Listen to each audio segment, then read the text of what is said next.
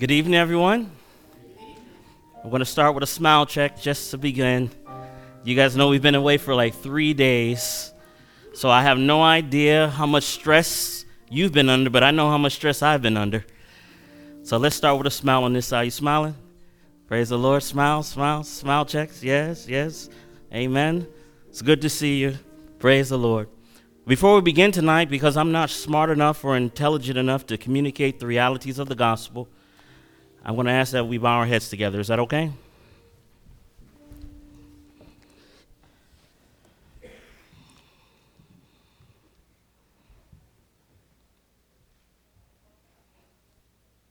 Our Father in heaven, we just want to thank you for your grace, your mercy that extends day after day, moment by moment. By no means, Lord, are any of us worthy to be in this place, but because of you, because of our, our need of you, Lord, we are here. And Father, right now we ask for your Holy Spirit to be with us, that you guide our thoughts and feelings, that they reflect your own. And we ask for the gift of the Holy Spirit, which is the only effectual teacher of truth. And we pray this in Jesus' name. Amen. You know, as I was preparing this particular topic, I was impressed to approach it differently than I intended to approach it. And so we're going to start in our Bibles in the book of Daniel, in Daniel, the third chapter. Daniel, chapter 3. And there we have a story that is instructive for our day and our time. In Daniel chapter 3, and we're going to begin reading at verse number 1, the Bible says Nebuchadnezzar the king made an image of gold, whose height was three score cubits, and the breadth thereof six cubits. He set it up in the plain of Dura in the province of Babylon. Then Nebuchadnezzar the king sent to gather together the princes, the governors, and the captains, and the judges, the treasurers, the counselors, the sheriffs, and all the rulers of the provinces to come to the dedication of the image which Nebuchadnezzar the king had set up. Now, this is an interesting story because we know this story comes after Nebuchadnezzar had had his dream. You remember Nebuchadnezzar's dream? We went over Daniel chapter 2. And Nebuchadnezzar dreamed a dream where he was the head of gold. There's another kingdom that was supposed to come up after him, the chest and arms of silver. There's another kingdom after him who was inferior, whose legs were of, or chest and arms of silver, belly and thighs of brass, and then the legs were of iron, and then the feet were of iron and clay. And he saw that God had providentially revealed to him what was supposed to happen in the last days. And Daniel the prophet's there. He's explaining to me. So the king is completely flabbergasted. He's completely honoring the God of heaven. But not too many months or years later, this king decides that he wants, he wants to make another image. And that image, all gold. And this image, all gold, is in fact a rebellious act. It's an act that says, I don't care what God says, I'm feeling myself today. I don't care what God has prophesied. I don't care what he has ordered. This is what I'm going to do. And Nebuchadnezzar's pride is exalted. And he's so, he's so into himself that he calls all the leaders of the world together, and they all come together to give special honor to this image for the sake of this king. Now, as I was reading the story, I found some interesting uh, little tidbits. If you don't mind indulging us together as we read some of these tidbits. Go back to Daniel 3. I'm the one that dropped my Bible. You didn't. Amen. And Daniel 3, we're looking now at verse number 2. The text says Then Nebuchadnezzar the king sent to gather together the princes, the governors, and the captains the judges, the treasurers, the counselors, the sheriffs, and all the rulers of the province to come to the dedication of the image which Nebuchadnezzar the king had set up. Now, I thought it was interesting. I looked for that phrase throughout the rest of the chapter, what the king had set up. Do you notice that in the end of chapter 2, it says the king has set it up? It says at the end of verse 3, the king, in the middle there, it says the king had set up. And at the end of, of that verse 3, it says had, Nebuchadnezzar had set up. You'll see at the end of chapter, verse 5, it says Nebuchadnezzar the king had set up. And then you'll see it again in verse number 7. At the end of that verse, it says Nebuchadnezzar the king had set up. You'll see it again at verse number 12. It says, which thou hast set up. Verse 14, at the end of verse 14, it says, which I have set up. At the end of verse 18, it says, the golden image which thou hast set up. Do you see that there's a problem here? There's an eye problem. You see the eye problem. There's an image made for his own self glorification, his own ideas, his own ideologies. This is a problem repeated time after time. And we know that this problem began with Lucifer in heaven. Is that right? There's an eye problem. But wait, there's something more in my observation of the text. Go to verse number four. Verse number four says, Then a herald aloud, then a herald cried aloud, To you it is commanded, O people, nations, and languages. So this is a national call. This is a global call. Everyone, this is a proclamation. What is the proclamation? Verse 5. That at what time ye hear the sound of the cornet, flute, harp, sackbut, psaltery, dulcimer, and all kinds of, what's it say, my friends? Music, ye fall down and worship the golden image that Nebuchadnezzar the king has set up. So we see here in this passage that there is not only a, there is a herald that tells everyone when you hear the music, you must bow down. When you hear the music, you must bow down. Now, again, just an observation. Just we're just watching the text. Four times this phraseology is used. You see there in verse number five. You see it there. You see it there in verse number seven, where it says, Therefore, at that time, when all the people heard the sound of the cornet, the flute, the harp, the sackbut, psaltery, and all kinds of music, all the peoples, nations, and languages fell down and worshiped the golden image. You see it again in verse number 10 mentioning all the instruments, again, dealing with worship. And then in verse number 15, says it one more time. Four times it makes mention of music. Four times there's a special call to bow down to an image designed by man. Everybody follow that? And four in the Bible, you, you do your own research, but four in the Bible is normally a global, worldwide influence. Now, I'm going to share some persons on the screen, and I don't know whether they are sincere or not, for this is not my intent in this study tonight. But I'm going to put some persons on the screen. You may recognize them. Let me pass this. You may recognize them. This is, and there's no sound, so don't worry, there's no sound for this one. This is a picture of a music video by this man named Snoop. Now, many years ago, before he's in a church building, I had a dream that Snoop was in church. And the church looked very similar to that. It was just bigger. It was like three or four times bigger. And this is before he started rapping in church. And I was in my in the dream, I was sitting on the right hand side of the of the of the congregation, and I saw Snoop go to the pulpit. So in my dream, of course, I, I want to stand for truth in my dream. You know, so I get up from the from my from my pew and I, I walk up to the to the, the platform and Snoop is there in the in the pulpit and I say to Snoop, I say, Snoop, you know, you can't, you can't, you can't be up here. Uh, you can't be up here, bro. I know you, man. I know, I know what you, what you're about.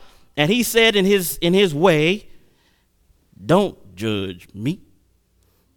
Now, if you know anything about Snoop, that's kind of how he talks. don't judge me. And I woke up.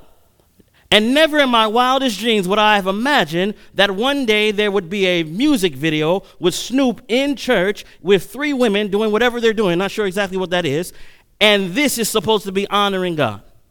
Now, again, I, I know not his sincerity. I know not where God has him on his journey. I don't know that, so I'm not condemning the man. All I'm saying is this is strange. This is strange. And then they have this other guy coming here. This guy that is walking in used to be a gospel artist He changed his name to something else. I can't remember what it is, but he's a he's a rapper or singer or something. He used to be called Tony Tony or something like that.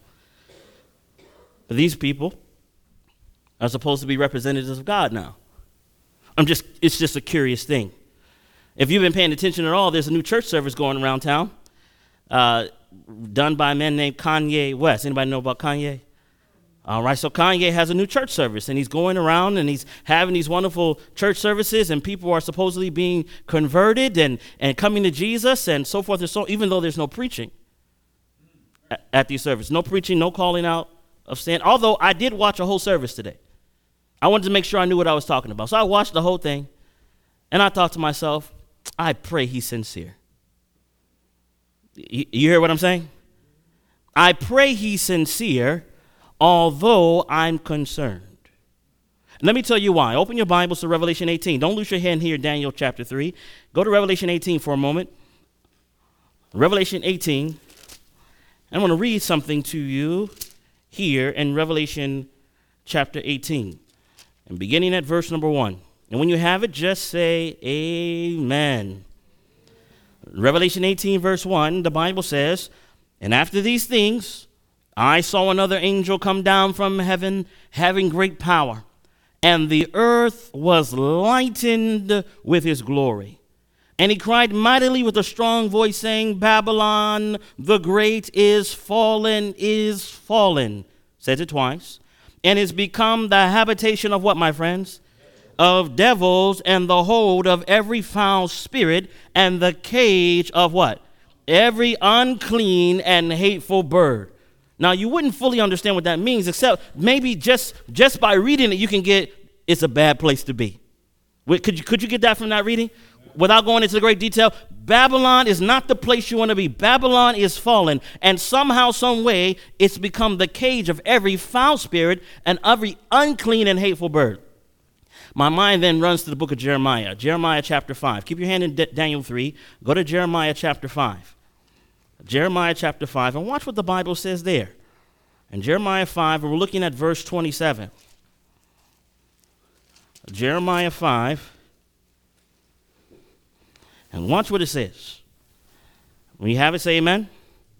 It says, As a cage is full of birds, so are their houses full of, what's it say?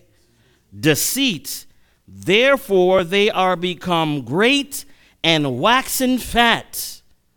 Oh, I said, Oh, that's interesting. So Babylon is fallen. It's become the cage of every foul spirit and every unclean and hateful bird. Therefore, there are lies within Babylon that are enriching people and causing them to be defiled at the same time. Are you following, my friends? Remember now, I, we read in the book of Daniel 3 that there's a clarion call, and there's this call. Once the music plays, everybody must what? Bow down. Pay attention. There's something else I want to show you. Oh, I don't even know if I want to let you hear this. I'm not going to let you hear this. Anyway, there's a in this conversation, Snoop is talking, and I thought it was interesting. At the end of the conversation, he he's they ask him, "What do you do with the controversy of you coming in and and doing church?" He says, "Well, none of the preachers said anything to me about it." And he says, "But if there's a preacher that wants to say something to me about it, no, let, let me let you hear him. Let me let me let you hear him. The music there might be a little bit of music that's not okay, but this listen to this. Can you?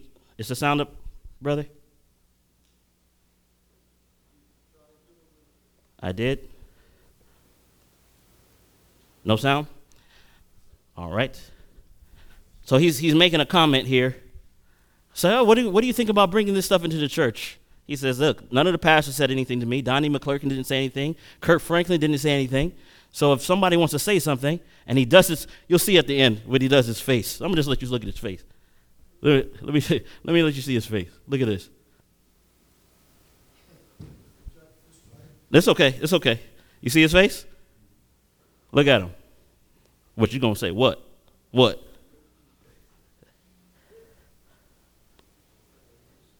You see him? Tell me, was that a, a kind spirit? No, my friends, I don't think so. And he was, and he, he essentially, he essentially said, "Don't judge me."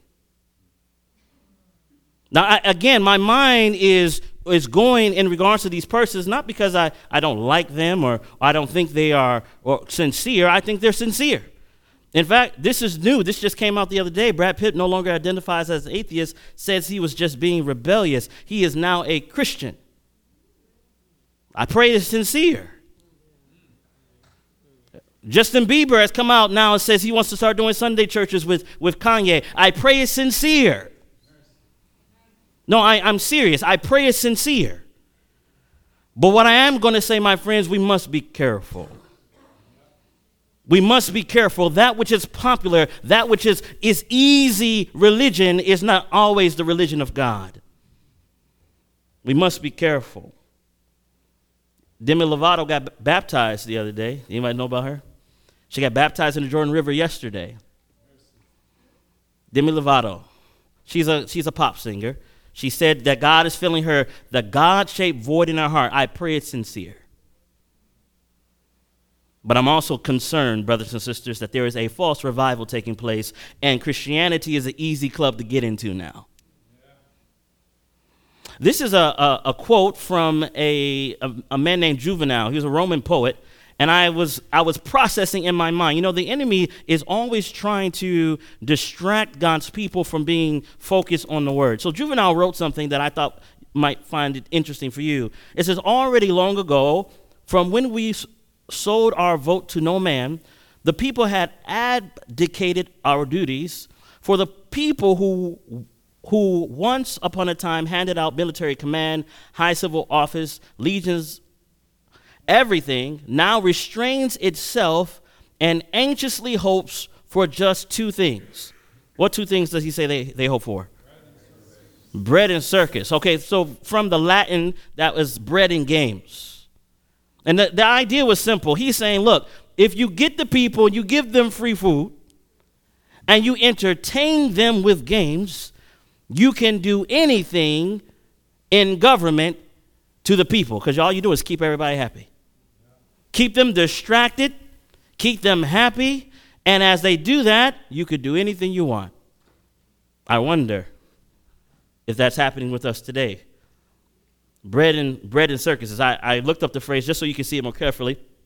A phrase used by a Roman writer to deplore the declining heroism of Romans after the Roman Republic ceased to exist and the Roman Empire began. Two things only the people anxiously desire bread and circus. The government kept the Roman populace happy by distributing free food and staging huge spectacles. I wonder if that's happening with people today bread and circus. Go back to Daniel 3 for a moment.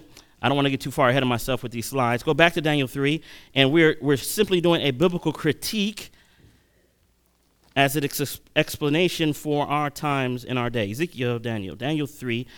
And we're, we stopped at verse number 5, because when they hear the music, they're supposed to do what, my friends? They're supposed to bow down.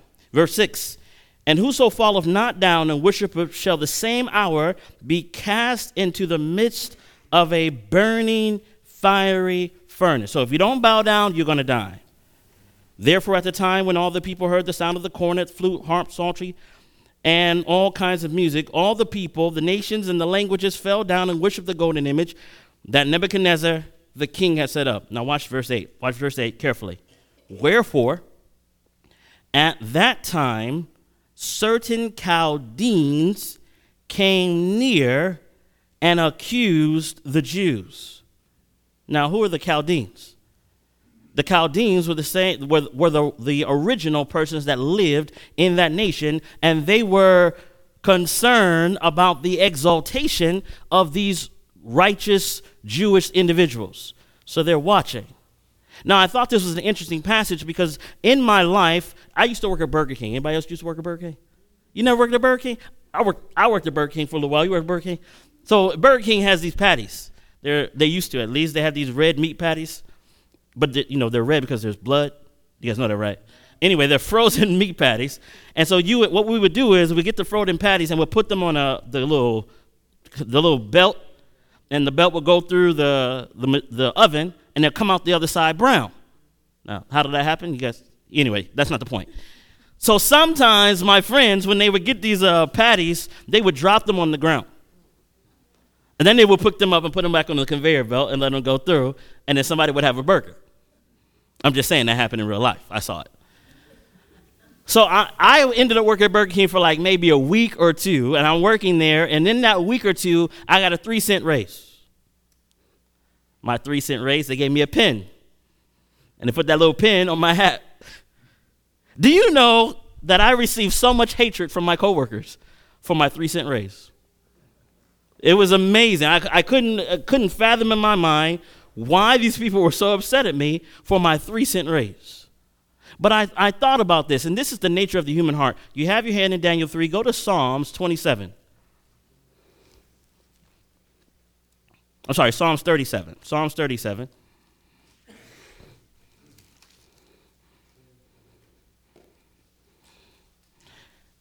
And look at verse number 28. Psalms 37 and verse 28. It says, For the Lord loveth judgment, and forsaketh not his saints. They are preserved forever, but the seed of the wicked shall be cut off. The righteous shall inherit the land and dwell therein forever. The mouth of the righteous speaketh wisdom, and his tongue talketh of judgment. The law of his God is in his heart, none of his steps shall slide. The wicked watcheth the righteous. What do the wicked do, my friends? Y'all didn't get that. Y'all got that? The wicked watcheth the righteous. Why do the wicked watch the righteous? And seeketh to do what to him, my friends? So the wicked are always looking. They're always concerned because if there's somebody living righteously, it makes them look bad. So if I'm not if I'm not dropping the patty on the ground and they dropping the patty on the ground, by default they start looking bad. People start looking for things in your life. I remember one time I was hanging out with a, a family member of mine, and we were living.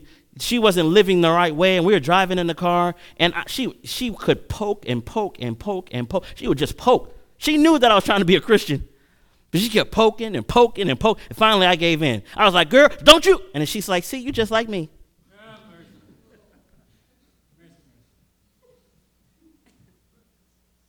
We got to be careful. Like the way we live, people are watching. People are testing. You made a new, you've made new decisions in your life. You're going to be more holy. You're going to live more righteously. They're going to be testing you now. Right? The wicked watch the righteous and they seek to slay them. You can see this in this story. The Chaldeans are watching God's people, and once they got them, they set up this law. You supposed to worship the image. Oh, they're not. Well, let's go to the king. Whisper, whisper, whisper. Whisper, whisper. Remember, that's the that's the trait of the devil. You know. Gossip behind people's back is a trait of the devil. It's, it's not good at any time for any purpose unless you're getting on as, as soon as you say something if it's negative listen my friends you got to listen as soon if, if it's negative immediately go to your knees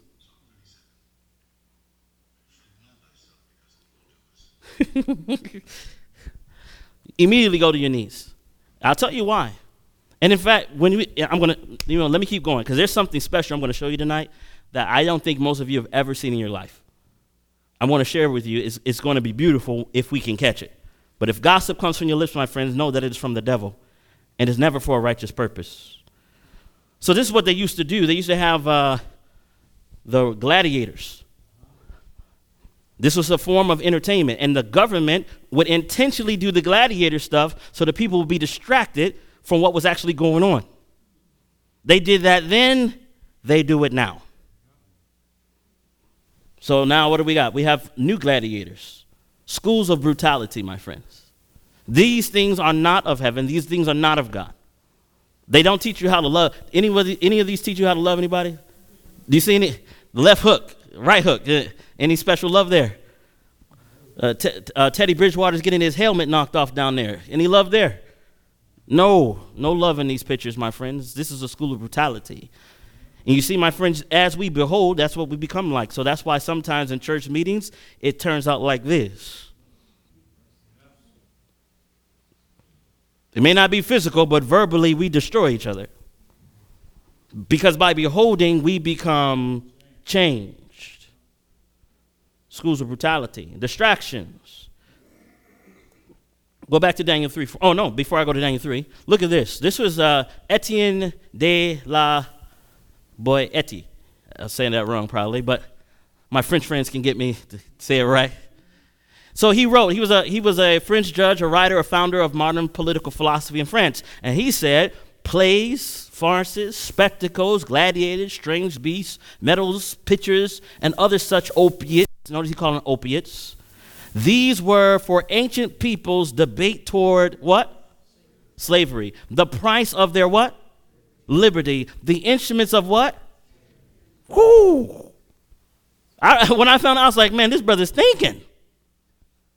By these practices and enticements, the ancient dictators so successfully lulled their subjects under the yoke that the stupefied peoples, fascinated by the pastimes and vain pleasures, flashed before their eyes, learn subservience as naively but not so credi- credibly as little children learn to read by looking at bright picture books.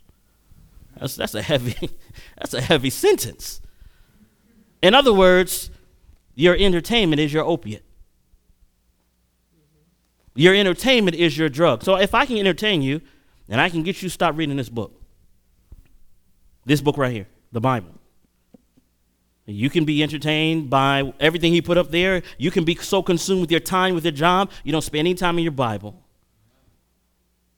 This book you see, we're about to read about two, three young men who stood firmly for God. How did they do that? It, de- it definitely wasn't because they were being entertained. They weren't playing cards. They weren't doing video games. They weren't just hanging out and doing whatever. These persons, these young men, had a deep, abiding relationship with God. So when the tests came close to them, no matter who was doing what, they said, I'm going to stand.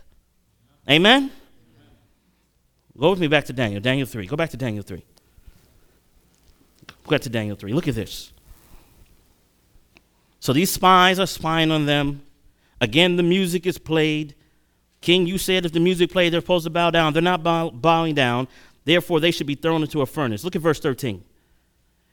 Verse 13 says Then Nebuchadnezzar, in his rage and fury, commanded to bring Shadrach, Meshach, and Abednego. Then they brought these men before the king. Nebuchadnezzar spake and said unto them, Is it true, O Shadrach, Meshach, and Abednego? Do not ye serve my gods, nor worship the golden image which I have set up? Now, if ye be ready, that at what time ye hear the sound of the cornet, flute, harp, sackbut, psaltery, dulcimer, and all kinds of music, ye fall down and worship the image which I ha- have made, well.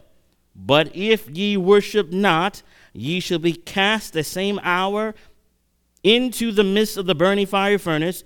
And who is that God that shall deliver you out of my hand? Strong words, eh?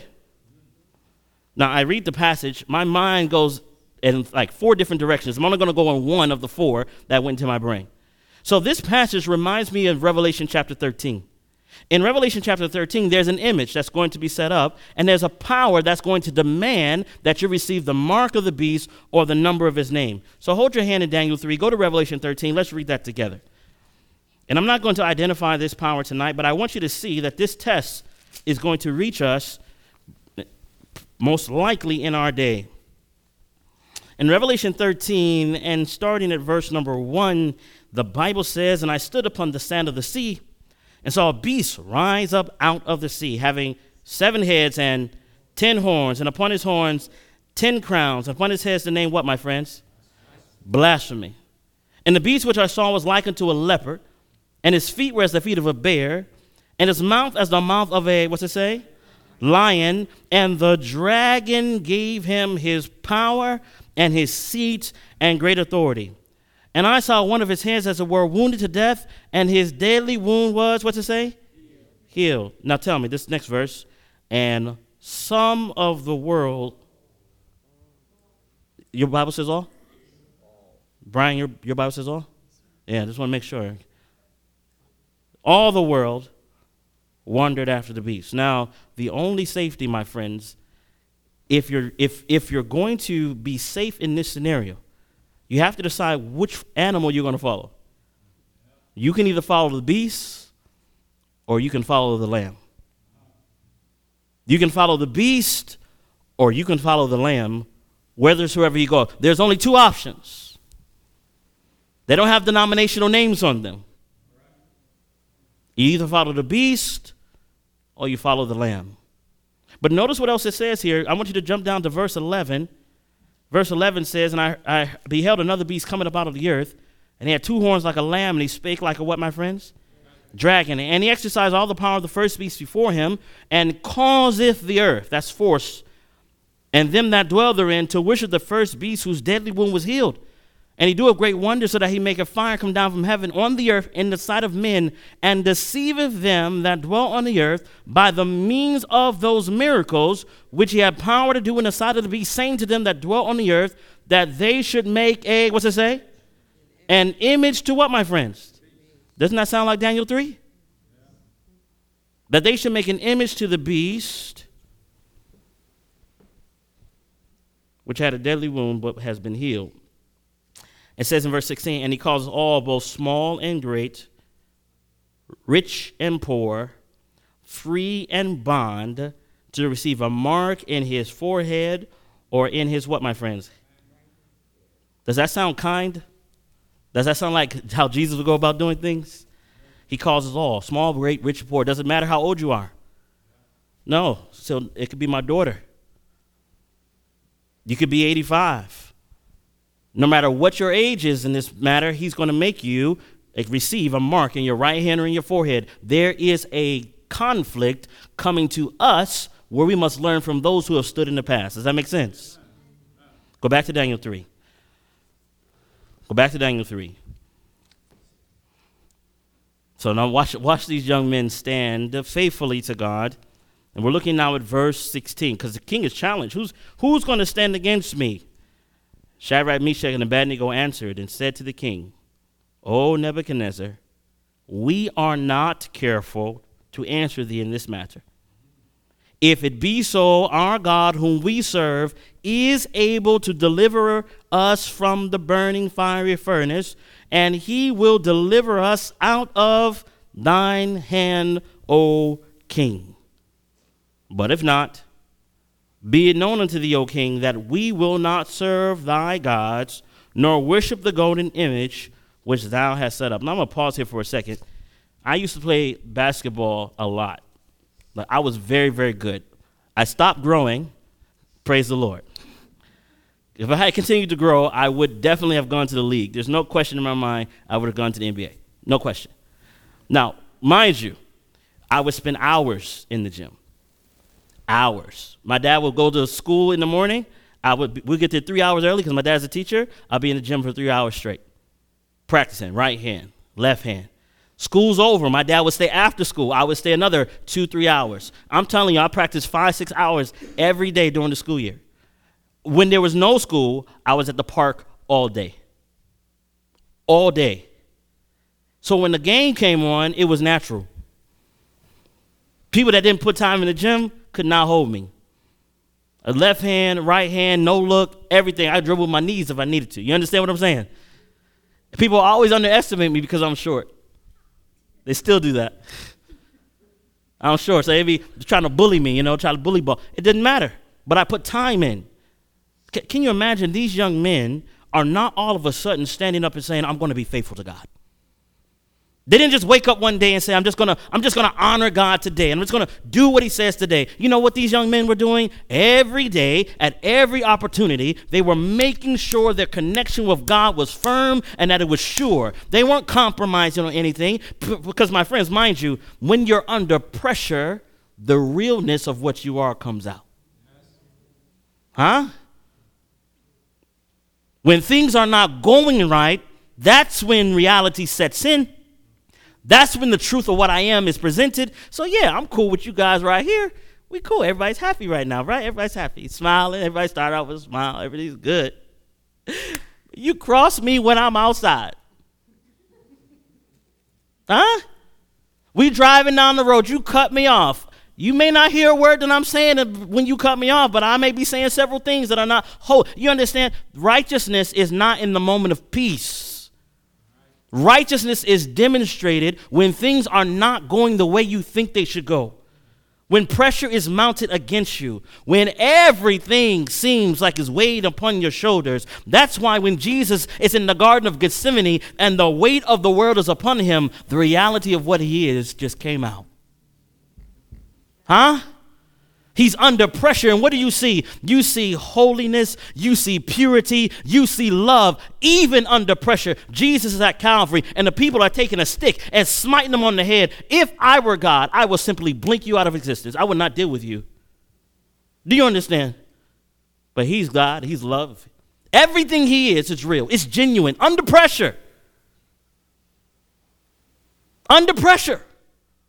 I say, Father, please teach me how to do this. Teach me to be real under pressure.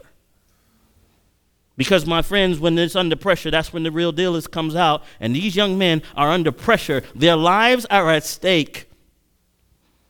They have no lawyer to call, there's no extra help. O King, we are not careful to answer you this. I, I, just, I wonder how they said it real respectful, too. O King, we probably said it with a smile. I don't know how they did it. But I, my sanctified imagination, I can see them just standing firm for God there. And then they say, verse 18, but if not, be it known unto thee, O king, that we will not serve thy gods, nor worship the golden image which you have set up. I'm not worshiping a man made decree man made day, a man made idea. I want to serve the Most High God. See, we don't serve preachers, we don't serve churches, we serve God.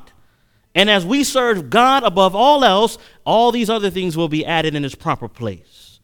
So the question is are you willing to stand for God when all the world turns against you? Are you willing to turn for be reminded, remember Jesus said himself that you will be betrayed. And mind you, you cannot be betrayed by enemies. You have to be betrayed by those who are closest to you. I was thinking about it the other day. I, I, I don't think my wife will ever betray me, right? Pray that that be the case, and I pray I never betray her. But what if that were to happen? What I just give up? What, what if the, the pastor, I've been working with the pastor, and the pastor, one day he just was like, Dre, come to church for prayer meeting. And I get here, woo, lock me up. You see, these things happened. These are not new concepts.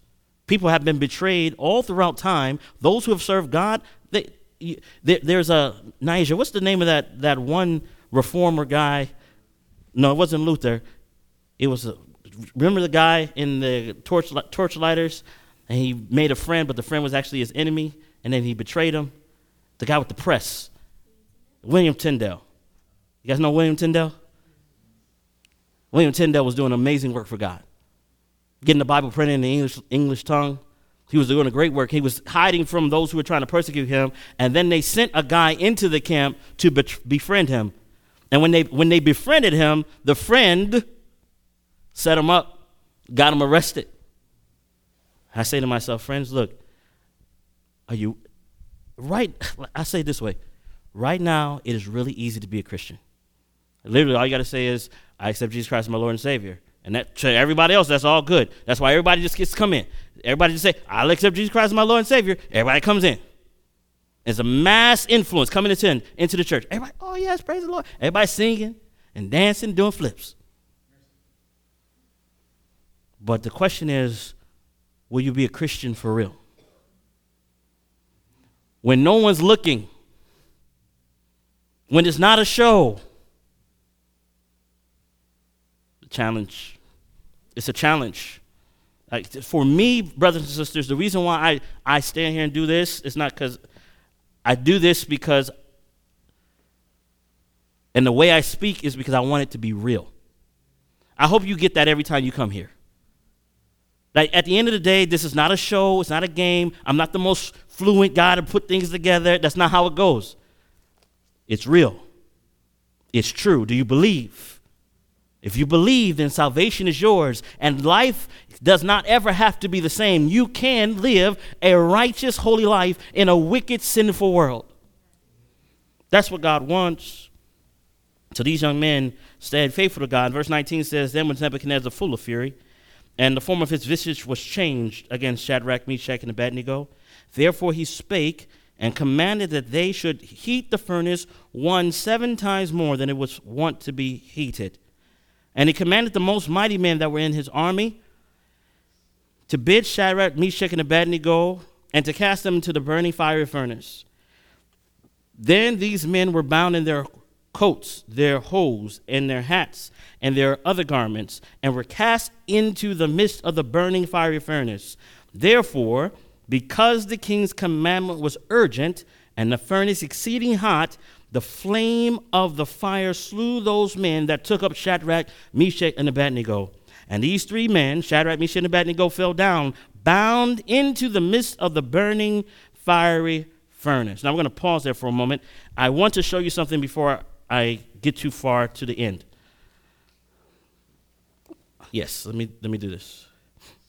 Look at this. I'm going to show you something may you may or may not have seen this before. So the definition of sound is vibrations that travel through the air or another medium and can be heard when they reach a person or animal's ear. And light travels faster than sound. Okay? Sound produced by continuous and regular vibrations as opposed, opposed to noise. All right, so definition of sound is there. Now I'm going to show you this. Oh, I definitely need, let me replug this in because I definitely need the sound to work. I'm about to replug it in. Vocal or instrumental sounds are both combined in such a way as to produce beauty of form, harmony, and expression of emotion. The written or printed signs representing vocal or instrumental sound. So this definition of sound and the definition of music. All right. So anybody know who this is? Helen Keller. Very good. Hopefully the sound's working. No sound, sir? I unplugged it and plugged it back in.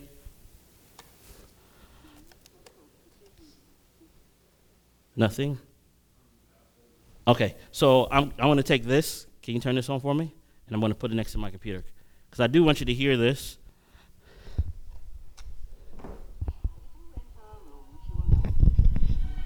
Your lightest footfall will tell her you are coming.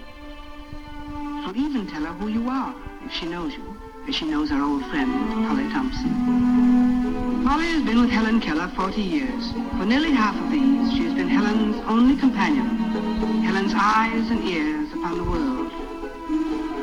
She talks with Helen by a finger system in which each letter has a sign, like this. In reaching out beyond her dark and soundless night, Helen depends most on touch two other senses remain. There's taste and there is smell. Scent, the scent of objects and places and people, tells Helen much that we learn with eyes and ears.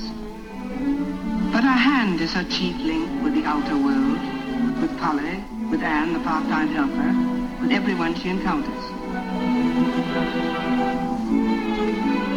With her hand, she reads Anne's lips. She answers with her voice. It is an unnatural voice, and it is her great sorrow. For all our years of effort, Helen has never learned to speak clearly. This isn't strange, for since she was a baby, she has not heard a word spoken, nor seen lips forming one. But let Helen, with Polly's help, tell you. It is not blindness or deafness that brings me my death. It is not blindness or deafness that bring me my darkest hours. It is the acute disappointment in not being able to speak normally. It is the acute disappointment in not being able to speak normally. Longingly, I think how much more good I might have been if I had only acquired my children's speech. Longingly I feel how much more good I could have done if I had acquired normal speech. But rather than this sorrowful experience, I understand wonderfully. But out of this sorrowful experience, I understand more Oh, fully human striving all human strivings, throughout the ambition thwarted ambitions, and the infinite capacity of home. and the infinite capacity of hope. All right, so I shared that with you because Helen Keller could not hear and she could not what? Okay, so now how is she learning? What is she learning? From what? Vibrations. Vibrations. Listen, watch this one. Look at this. Again, I'm, I'm showing you these things because I'm talking about sound, music. It's like so close. there you go.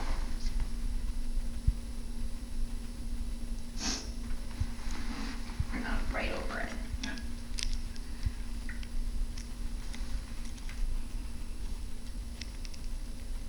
There you go. It's beeping. So now technically your device is on.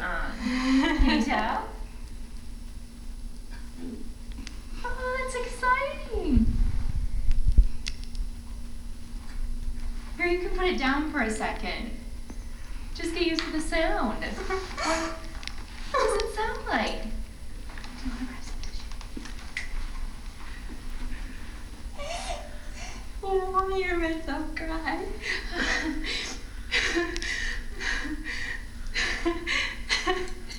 Can you hear me? And you hear your voice? Does your voice sound pretty loud? Um, no, not really. Well, that's good. My laughter sounds loud. Yeah, you'll get used to all of that over time. You want to hear your husband say something?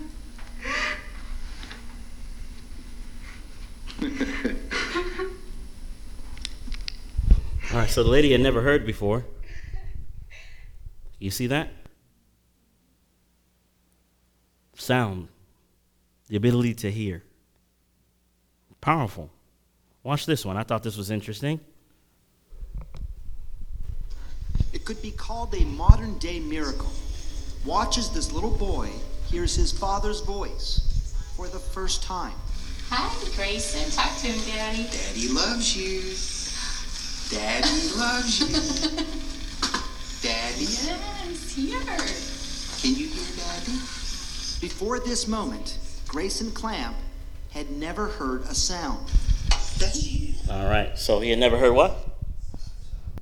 Now watch. I'm going to show you something else. Again, I'm going to show you. I'm, I'm building something right now. I'm, I'm building something. I just want you to pay. Stay with me. Don't go to sleep yet. I know it's bedtime. Stay with me. Building something. Watch this.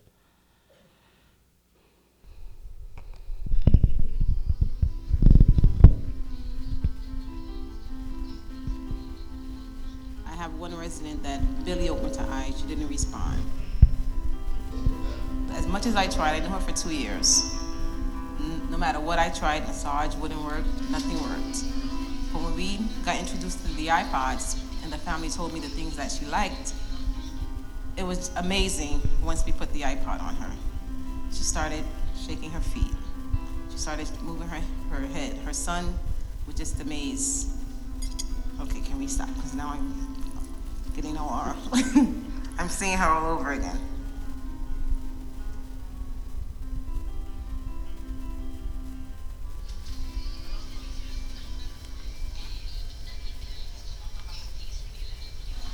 Hi, Papa. Hi, Papa. Huh? How you doing? All right, fine. Who, Wait. Who am I? I don't know. Wait a minute. I, I don't Okay, it's Jerry. How long has he been in the nursing home? Uh, approximately 10 years. He was having seizures, and my mother couldn't handle him at home. Of course, it affected me greatly because he was always, you know, fun loving, singing, you know, every occasion he would come out with a song, no matter where he was. I remember as a child, he used to walk us down the street, me and my brother, and he would stop and do singing in the rain. He would have us jumping and swinging around poles. He was, you know, he was good. He was always into music, you know, always loved singing, dancing. His name is Henry Dryer. Uh-huh. And I'm looking more or less for religious music for him. Because he enjoys music and he always quoting the Bible. So I'd rather have that for him. We first see Henry inert, maybe depressed, unresponsive, and almost unalive. Henry, Yeah? Henry, Yes, Joe. Uh, I found your music. You want you want your music now? Okay. Let's try your music, okay? And then you tell me if it's too loud or not. Then he is given an iPod containing, we know, his favorite music. Mm-hmm.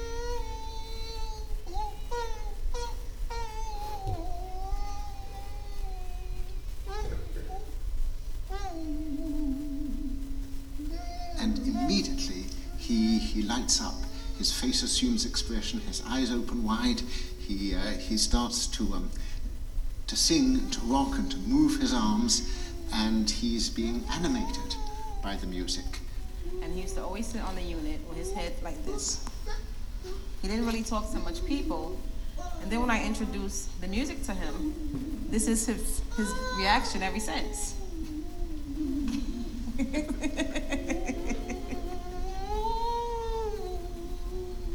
philosopher Kant once called music the quickening art, and Henry is being quickened, he's being brought to life. Yeah. I'm gonna take the music for one second, okay? Just to ask you a few questions. Okay? I'm gonna give it back to you. Uh-huh.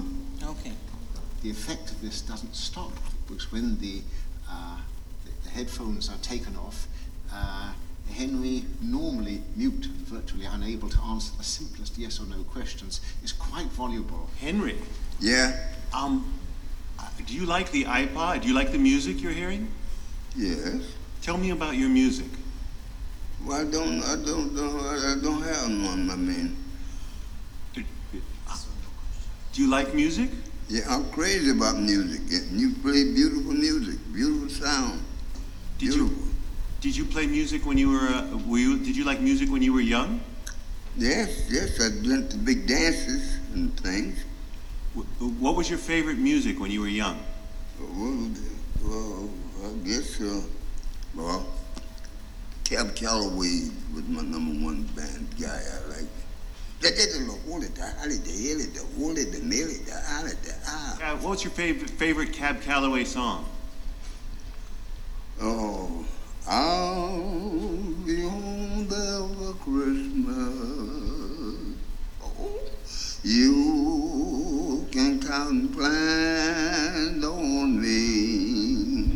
All right, so I, I shared that with you. You see that? You see that guy was almost non-responsive. Putting music into him, and then all of a sudden he comes back to life. I, I, my brain starts just processing information. Remember now, I showed Daniel 3 music as a means of causing people to do what? Bow down. But music can also be used as a means to bring life. But even more so, I'm going to show you something else. Look at this. Watch this.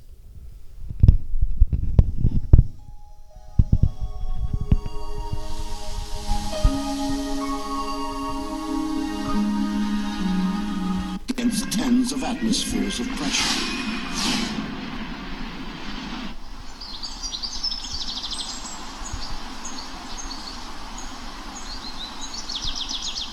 Water has memory.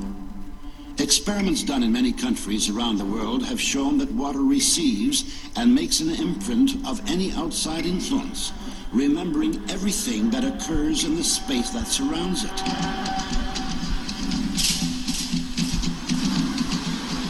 Any substance coming into contact with water leaves a trace in the water. Had our ancestors guessed this when they used silver vessels to turn ordinary water into healing water? It is today the best antibiotic that is made as good in Afghanistan and Iraq. The American army uses this water one atom per 100 million to kill all the germs in a wound. So the President of the United States uses this water to keep uh, infectious uh, bugs from his hand. So I said, how can this water be? As it records information, water acquires new properties, yet its chemical composition remains unchanged. So their theory was the chemical composition of the water is important. Now the sensational news is that that is nonsense. The structure of water is much more important than the chemical composition. The structure of water means how its molecules are organized. We can see how water molecules join together into groups. These are called clusters. Scientists came up with the idea that these clusters work as memory cells of a certain sort, in which water recalls the whole history of its relationship with the world as if on magnetic tape. So I'm gonna pause there, and the whole video's there. The reason why I share that with you is because it's saying that water has the ability to record. Uh, see, these are water molecules. When they played Mozart, that's what the molecule turned into. When they played Imagine by John Lennon, that's what the molecule turned into. When they uh, used the word love and spoke love to the water, that's what the molecule turned into. The prayers before prayer, you see that horrible thing up there in the corner? After prayer, you see what happened there? In the molecules. Peace, you said the word peace over and over by the water, changed into these different molecules. You said the word I kill you, you see what happened to the water molecules? So I, my brain's processing, like it's processing information. I'm, I'm taking this information in and I'm coming up to a conclusion. I'm going to share with you in a moment. You see this? They had a, uh, an experiment. They put rice, water, and water. They said thank you to the water with the rice in it for 30 days. See, at the end of 30 days, see what that rice looks like? You see, you're an idiot. And they kept saying you're an idiot to the water. And look what the rice turned into. They, they ignored the rice, didn't do anything to that rice. You see what happened to that rice? There is life and death in the tongue. There's life and death in the tongue. Again, why is this important? What are we made out of? Y'all not hearing nothing I'm saying. We are made out of water 70%, 60% water. So, what are we saying to each other? What are we singing? Because what we sing, what we say, what we watch physically impacts us, changes us on a molecular level. Are you hearing what I'm saying? That's why if you have children, you must speak life. If you have a wife, you must speak life. You have church members, you must speak what? Life. Life and death is in the tongue. And there is music that will lead us to hellfire, and there's music that will lead us to life. There are words that will lead us to heaven, and there are words that will lead us to damnation. And my, my friends, I, uh, my simple thought is choose life. You see, at the end of time, these men are standing for God and they're standing faithful to Him, and God stands with them in the midst of the fire. They didn't just happen to get there, my friends. They were talking and acting as if their faith was invincible in the Most High God. They were singing songs of, of upliftingness and, and joy, not songs of sensuality, putting Jesus' name on it. That doesn't work. But songs of life, purity, holiness. And tonight, as the Lord restructured my sermon, because I was going to show you all the things that are wrong with Hollywood, but I said, no, if I show you all those things, it's going to start impacting you. So let me show you what you should do. This week, I'm going to challenge you. The next couple of days, I'm going to challenge you. Over the next couple of days, when you see someone and they get on your nerve, don't say, you idiot. Don't say it in your brain either. You see, when Jesus was struck in the face, you know what he thought when they struck him in the face? I love you.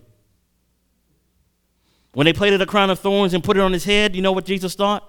He didn't think you numbskull, rotten scoundrels I can't stand your, your idiot. He didn't do that.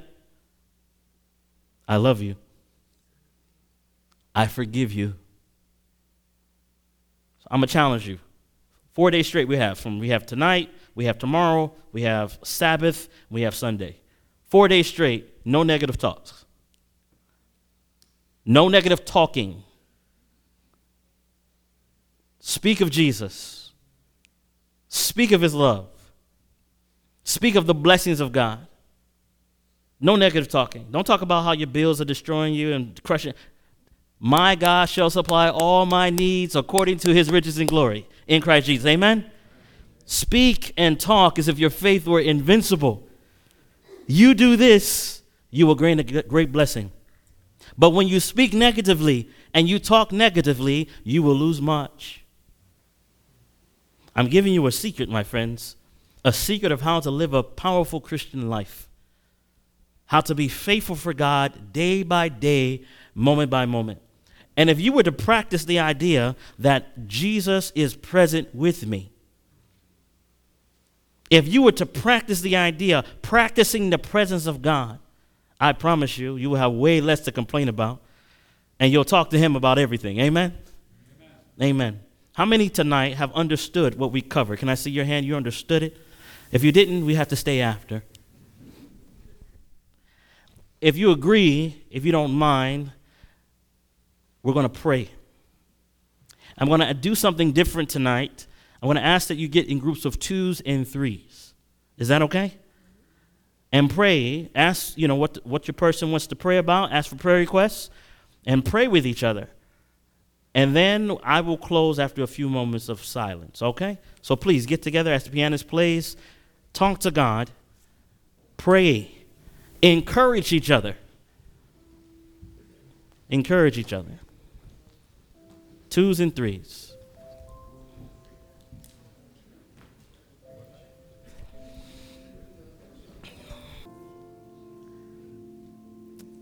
We thank you so much for your grace. We thank you for being here with us. Your word is so plain and so simple. Life and death is in the tongue. The things that we hear, the things that we see affect us. Only you could create something so magnificent, Father. And Lord, we are on our knees we're on our knees because we need you. We bow our hearts and minds because we need you, Lord. Father, we need you. Please fill us with your spirit. Take away our appetite for the things of this world. Make us more and more like you. We thank you, Father, for already demonstrating your power even tonight. And we pray this in Jesus' name. Amen.